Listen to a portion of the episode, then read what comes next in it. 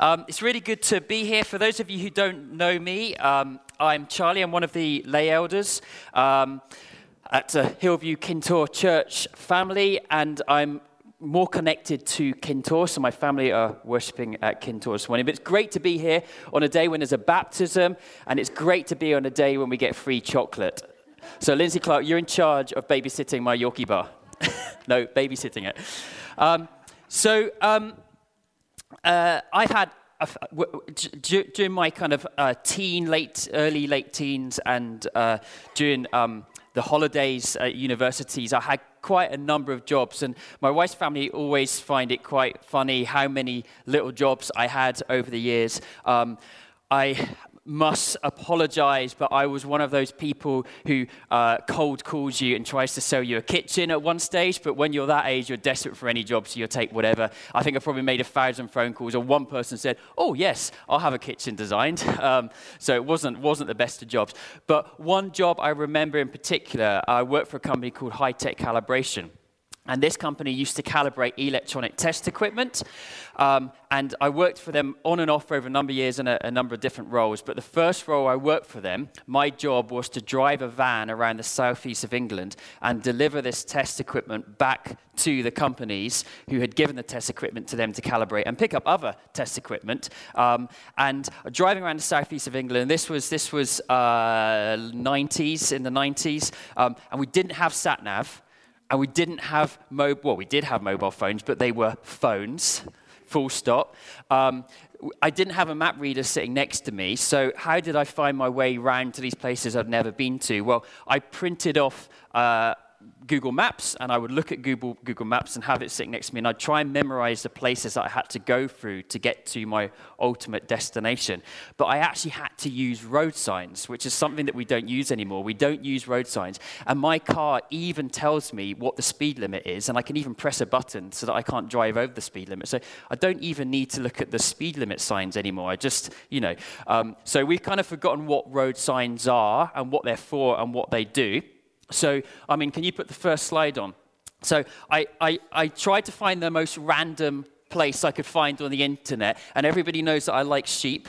Everybody knows me, knows that I like sheep. I wouldn't say I like magma, um, but anyway, Sheepy Magna, totally, totally random name. And what, are, what is this road sign telling me? Well, I've never been to Sheepy Magna. I'm probably never going to go there. I haven't got a clue what it's like, but I know that once I walk past that road sign, I'm in Sheepy Magna, and that sign is evidence that that is Sheepy Magna, and it points and it directs me towards Sheepy Magna. Um, we should probably take that slide down because it's going to distract everybody from what I'm trying to say because they'll keep looking at the Sheepy Magna. So, um, John's gospel um, has six or seven, and I'll explain why it's or seven later on, miracles within his gospel. And the difference between John's gospel and the other gospels is that John calls them signs and the others call them miracles. Of course, they are miracles, but John explicitly says that these are signs. And in Luke, there are 21 miracles. In Matthew, there are 21 miracles. And in Mark, there are 20 miracles. So um, it's really interesting here that John only focuses on the six or seven miracles, and it doesn't mean that John thinks Jesus is any less miraculous. Um, in fact, John focuses in more detail on a smaller number for one purpose, and he uniquely calls them signs for a reason. Um, why is this? So, I'm just going to read 20, John 29 30, um, uh, obviously later on in the Bible. And John says this He says, Now Jesus did many other signs in the presence of the disciples, which are not recorded in this book. But these are written so that you may believe that Jesus is the Christ, the Son of God, and that by believing you may have life in his name. So, this is why he wrote these signs. So, what John's saying here is that these signs point towards Jesus. They are evidence, they are proof that Jesus is the Son of God. And later in the Gospel of John, we learn that believing in him and repenting of our sin, we can have life. In other words, Jesus makes it possible for us to be separated from our sin, and we have all fallen short of God's standards even the best, which allows us to be children of God, free from being separated from Him by our sin and the promises and inheritance He's put aside for us, giving us eternal life and one day a place in His heavenly kingdom where all suffering and pain are gone. So, John considered it really important to direct us to this truth and provide evidence to his readers that Jesus is God and not just a normal guy who did and taught good. That he came to be among us on a mission to save us all from our sins. So, uh, earlier I said that John's gospel has six or seven signs. So, some scholars debate whether Jesus walking on water is strictly a sign. And the reason for that is that John introduces the other six as signs, but he doesn't introduce Jesus walking on water as a sign. But in my opinion, who else can walk on water other than God? So, really, you know, I think we should consider this the seventh sign. I don't think um, it should just be, be the six signs, but that's just a, a, bit, of, a bit of theology. So, just to set the scene um, on this wedding, if you could put the second slide up, I mean, um, there, we've got a map here. So, I just wanted to just let us understand geographically where Cana is. Um, compared to Nazareth. So obviously Nazareth is where Jesus is from. Um, Cana's right next door to Nazareth geographically. Nazareth, um, we know from um, reading further in the Gospel, is a, is a small town with a small number of families. We don't know much about Cana apart from that he went to the, to the wedding here. Um, and I guess maybe Cana could be a bigger town. It could be where the markets were, where they bought their provisions. But because they're so close geographically, it's likely families in Nazareth and, and Cana knew each other. Um, so that's probably why Jesus was invited to this wedding. So Jesus was invited, um, his mother was invited, and uh, the disciples were invited. And um, reading through the gospel, we know at this stage that Jesus has only called five followers out of 12 at this stage. So there will be five disciples at the wedding. And weddings in ancient Jewish culture were huge events. Um, they didn't have any form of entertainment um, like we have today. So looking, they would have massively looked forward to these things. And these, these events, a wedding would have lasted a whole week. Um, so it's a major, major thing compared to, to, to what we celebrate today. And um, G, uh, John introduces this story with on the third day. Now, that's interesting. There's a lot of debate as to what exactly he means by the third day. Um, it could mean the third day after the previous thing that happened. It could mean the third day of the wedding. It could mean the third day of the week, which in the Jewish calendar is a Tuesday, Sunday, Monday, Tuesday. And Tuesday uh, was often a day when Jewish weddings would, would start because um, Tuesday is a significant day in the week for, for Jews. And the reason for that is because in the creation story, God says it is good twice. So Tuesday uh, was a big day, and uh, it's likely the wedding would have started on a Tuesday. But I think the point here is um, the mention of the third day. Third day is a phrase which is used throughout the Bible in the Old Testament and the New Testament. And it's ultimately used um, to represent the day that Jesus rose. So that kind of phrase, third day, is a phrase that we're all familiar of, and we read throughout the Bible, and it keeps reminding us of things. And that's one of the things I love about the Bible is there's so many little hints that direct us towards other passages. Um, and I like to think of them as hyperlinks. Um, I don't know if anybody ever gets stuck in one of these Wikipedia surfing bubbles that sometimes I find myself in. You look up something, you want to know about something, and then there's all these links in Wikipedia, and you want to know about that link and that link and that link, and you jump and you, you can spend hours jumping, jumping around. And um, the Bible is like that. I think if the Bible was written today, it would be a website with hyperlinks all over the place. And there's hyperlinks jumping from the New Testament to the Old Testament, the Old Testament to the New Testament, the New Testament to the New Testament, the Old Testament to the Old Testament, Revelation back and forth, and it's really great. And, and sometimes these little phrases are there just to link these passages subtly to another passage further on that it's important for us to remember that this story actually means something, something else in the Bible.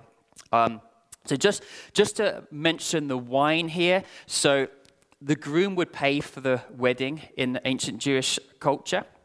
And it's a, it's a week long party uh, with loads and loads of guests from the community and family, and um, somehow this guy had to work out how much wine to order because they would have had to pre-order the wine. They would have gone to um, the local vineyard and they would have said, you know, wine would have come in vats and it probably wouldn't have been stored as well as it would in those days. They didn't have glass bottles with, with corks, so they would have had to order it for that event. Um, and he would have said, I want, you know, however many gallons of, of wine, and he had to work out how much wine he needed for the number of people for the number of days, and that, that would have been a challenge. Um, uh, they didn't have Tesco's or Co-op down the road, so he, when he runs out of wine, he couldn't say, Dad, quick, run to Tesco's, get some wine, get some wine. Um, so, you know, that would have been pretty tricky to, um, to, to, to, to, judge this uh, right. And running out of wine is a really, really significant um, thing. Um, it really would have brought shame on the family because running out of wine would have been the end of the wedding. That week long wedding would have been cut short to four, maybe five days, who knows. Um, and it would have been a talk of the town. They didn't have Twitter and Facebook in those days, but all anybody would have talked about at the synagogue, at the market, at the Sea of Galilee was Did you hear about whoever's wedding. They ran out of wine on day four, and the wedding was cut short. And the, it would have been so much shame that there's, there's even thought that the groom maybe could have been sued by the bride's family because of the shame that it brought to the family. So to run out of wine is, is a massively significant disaster for, for this wedding. So Mary found out that they're coming to the end of the wine or that they'd run out of wine at that stage. So she came to Jesus. Um, and you know, what, what did she come to Jesus? You know, what did she expect him to do? Well, Mary at this stage, no doubt, knew who Jesus was. Um, the rest of the world didn't know yet fully who Jesus was. She knew who he was. She knew what he could do. And also, it's worth bearing in mind that at this stage, um, Joseph had, had, passed away. Um, there's the, very little mention of, of, of, Joseph in the, in the Bible at this stage. So she probably became to rely on Jesus as the kind of head of the household for solving, solving um, problems, problems at home. So Mary finds out they've run out of wine. She goes to Jesus, and then there's this slightly odd conversation between them, which kind of sounds a bit rude, a bit, you know, doesn't, doesn't make sense what's, what's going on here, you know, because Jesus says, Woman, what does this have to do to me? My hour has not yet come. Now, those of many of you know my wife Dinah. If I said to Dinah when she asked me to do something, "Woman, what's this got to do with me?" I don't know what would happen. I'd probably get a slap. I probably wouldn't be spoken to for maybe a month, maybe more. Um, but anyway, it wouldn't be wouldn't be worth finding out. So this looks like a rude comment to us, and in, and in English it is. And this is something that um, is really interesting in the Bible. Sometimes the English language really is, has its limitations on what we can say in English. And sometimes if something seems a bit odd in the Bible, we have to go back to the Greek and work out what actually, what actually is being, being said here. So when we go back to the Greek and the words that are used, we find that actually he is speaking to her in a way of respect. And the word woman, the Greek word that's used for that, is a bit more like milady or mom. You know, it's maybe a bit more the way we would speak to the, the, queen, maybe. So he is saying that in a polite, respectful way um, rather than how we first read it. But we've then got to ask the question why did he seem to shun her? And why did he almost refuse to do anything about it? Um, and we don't really know, but I think something to bear in mind is that um, we're at the stage where Jesus has just been baptized. He, he lived a relatively sedate life for 30 years up to this stage, and he's just started his three year mission. Um, towards his death and resurrection. Um, we know it's three years because as we work through the Gospels, we can count three Passovers between the baptism and his, and his death. So he's just about to start this mission. He's just about to reveal to the world who he is. And I suppose he's almost focused, you know, the human part of him is focused on that mission, on demonstrating who he was, on telling us what the kingdom of God looks like, and on teaching us the way to our salvation from sin, and of course, his death on the cross.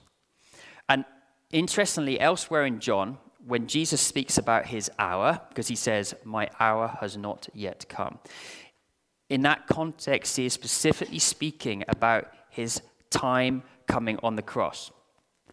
And you can almost imagine him contemplating it and pushing his mother's back because he doesn't feel ready as a human to just start taking that step into his ministry. Once he performs this miracle and people start to learn who he, who he is, that's him starting his ministry. It's announced to the world who he is.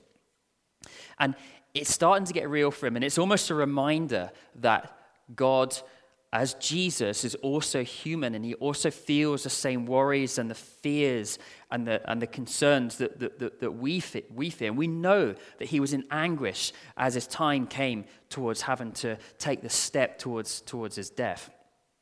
So once this miracle was publicly experienced, you can imagine it was spread like wildfire people would be saying, There's this guy who seems to be in control of creation. And people will, chat, and you know, he won't be able to hide. And um, the focus is the wedding. You know, he wants the focus to be the wedding. This is not about him at this stage. But he still allowed the miracle to happen. You know, we then ask ourselves why. Um, and you can imagine, you know, it's not, it's not shared in the gospel, but during this conversation, was there a look? You know, the look that you get from your wife when you've done something you shouldn't do uh, in public, or um, from your mother, you know, when you're younger, the look you get that only the two of you know that communication between them. Was there a look? I don't know. Um, did he feel compassion for the groom? Did he know what would happen if the groom, um, if they ran out of wine?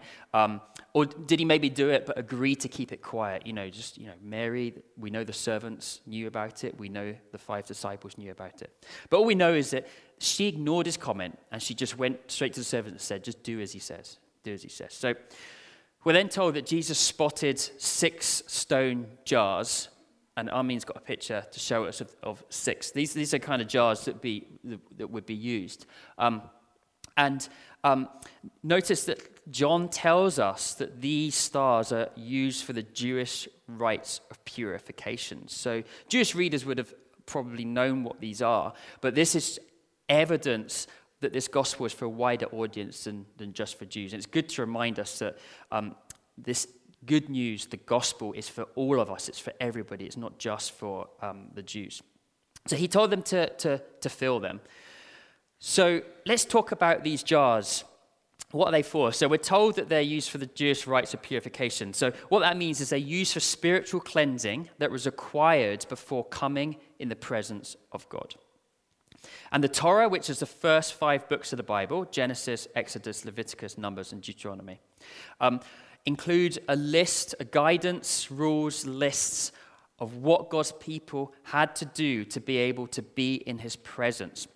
They demonstrated what sin is and how we are by our very nature unclean, impure, and not worthy to be in his presence or have relationship with him.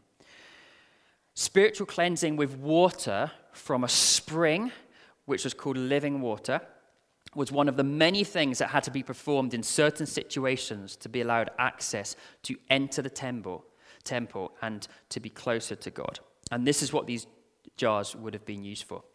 An interesting historical fact is that previously Jews had used pottery to store the living water, but Leviticus teaches us that stone could not become impure. So ultimately, the best jar to store water in is a stone jar. And up until the Roman time, they didn't have the technology to do that. But the Romans introduced that technology, allowing the Jews to, to make stone jars, which um, we read about here. So hold the thought that these jars were designed to hold living water that was used to spiritually cleanse the Jews. And today we've had a great picture, topical picture, as we celebrate the baptism of joy. Um, we have a great picture here in this passage of cleansing water, which flex, reflects forwards to the cross, and it helps us consider how Jesus has cleansed us of our sin in his death. And when joy was submerged in water and brought back up, that represented that she was publicly acknowledging that Jesus has cleansed her sin and has chosen to live a new life with him as the Savior.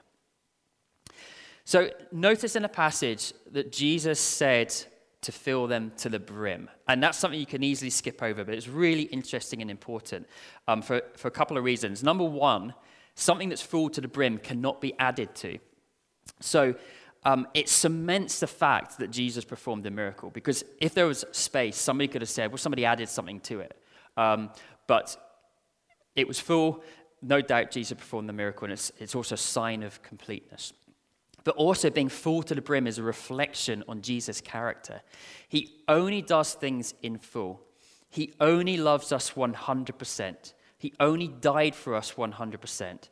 He only takes our burdens, our worries, and our sin 100%. And He therefore only saves us 100%. Now, it's worth having a wee think about how these servants filled these jars because it was a big task. You know, the passage just says they filled the jars full stop. Um, but they didn't have a tap in ancient Jewish times. They would have had to go to the center of the town where there was a, um, uh, there would have been a well. They would have had to lower down to the well, bring the water up, and fill up these jars. This was a lot of water. So there was these six jars. John tells us are 20 to 30 gallons, and that's because they're in various sizes. You can see here there's a few different sizes. So they would have averaged 20 to 30 gallons. Now I worked that out as 440 to 600 liters. And if you look at the tea urns at the back, that's 100 to 150 of those tea urns. So it's a lot of water. So, and it's a ton of water. So it would have taken a lot of work to, to move this water. As an aside, as we think about these servants serving Jesus and doing what he's asked them and getting all this water from the well back into the home to fill, fill the jars up, are we loyal followers like these servants were? Do we do his will and step out of our comfort zone, maybe to follow him and serve him? Just a question to, to leave you with. So, at some stage, before the jars were presented to the master of the feast, and the master of the feast is almost like the head caterer. At some stage, we don't know when, it turned from water to wine. So just imagine how these servants felt. They were asked by Jesus to l- move all this water around. It's a huge task. And all this time, they're wondering, who is this guy? You know, what, what is he expecting to do? You know, they've run out of, water, uh, of wine, and he's asking us to fill these with water. What, you know, are we going to serve water? What's, what's going to happen here? And they must have been absolutely amazed when the master of the feast drank it and proclaimed that it was wine. And he was so impressed um, that he turned to the groom and, he's, and he said to the groom, well, you've, you've, saved the best wine till last. Um, so, just to explain that, at these weddings, generally, um, as, the, as the, the, the, the wedding lasted a whole week, they were started with the best wine, and then they would ended with the poorer wine. And um, it's also important to note that in the UK, when we uh, often in culture when we drink alcohol it's kind of overindulgence. Um, whereas here it's more akin to how they approach wine in um, kind of mediterranean areas. Um, it's uh, it, w- the history tells us that the wine would have been watered down in these times and it kind of would have been drunk slowly over a period of time, and it would have been um, an important part of the joy of the wedding and the, and the joy of the, of, of the celebration. But no doubt, even um, with uh, kind of slow um, drinking that they would have undertaken, towards the end of the week, they would have been in a situation or a feeling where they wouldn't have really been fully caring or aware what they're drinking. So when they drank the wine towards the end of the week, they wouldn't have cared so much that it was the poorer wine. But Jesus has turned everything upside down, just as he always does. And he supplied the best wine at the end. And, you know, as I speak on it, it'll make more sense why um, John, John is telling us and why Jesus did this. So I think let's explain a little bit as to what's happening here in this story and what we are to learn from this story. So the first thing is that this is proof that Jesus is God. And it supports John's claim that we've looked at in previous weeks in chapter 1, verse 3, where John said, All things were made through him, and without him was not anything made that was made. In other words, Jesus was actually at the right hand of the Father God before he became a man on earth. He's been with God even before the creation of the earth, and he was involved in the creation of the earth with God the Father and the Holy Spirit. And here, Jesus has demonstrated that he is still in control of creation. He was able to take water molecules and change their atomic makeup into wine. And who else can do that except God? So it's proof that Jesus is God. And this is really exciting, but this passage is also a hyperlink towards the Last Supper. And as we read the Last Supper, we remember this passage. And we remember that these jars containing living water for spiritual cleansing. And we remember the Torah's sole purpose, the rules, the laws, the guidelines, are to demonstrate that we are not worthy to be loved by or in relationship or to spend eternity with God because of our sins. No one could tick all the boxes. As soon as you cleanse spiritually, you fail again and you have to start all over again. And the Torah demonstrated the need for something more complete, something full to the brim, like the jars were, something that finishes it all, something that acknowledges our failings but allows us to have a permanent clean slate. Jesus tells us later that he gives us living water and that those who drink it, and notice this, he says, drink it, not wash with it, to take it inside us. Those who drink his living water will never thirst again. In other words, his living water will give us life forever, eternal life. And when we link this miracle to the Last Supper, where Jesus uses wine and bread as symbols for us to remember the act he will undertake on the cross, and then link it again to his death on the cross, and then link it again to his resurrection, his raising back to sit on his heavenly throne, then link it forward again when we read in Revelation that one day we will drink new wine with Jesus himself, we realize that this passage is a metaphor for what is to come. His great mission he was contemplating when he said to Mary that his hour has not yet come. Isn't that beautiful? Everything links together perfectly. And that's what I love about the Bible, that you, you see these beauties sometimes. Even on the cross, there is a wine hyperlink. So when Jesus drinks wine as he is passing, we're told that it is sour wine. And then he dies and he proclaims it is finished. His mission on earth is complete. So there's a really interesting contrast here. The best wine at the wedding feast versus this sour wine at the time of suffering for us in a magnitude that none of us can explain. It's so great. This is another reminder of the future glory we will have with him. Revelation tells us that there will be a great wedding feast, the marriage of the Lamb, and the Lamb is Jesus, and that we, the church, will be his bride it says, Blessed are those who are invited to the marriage supper of the Lamb.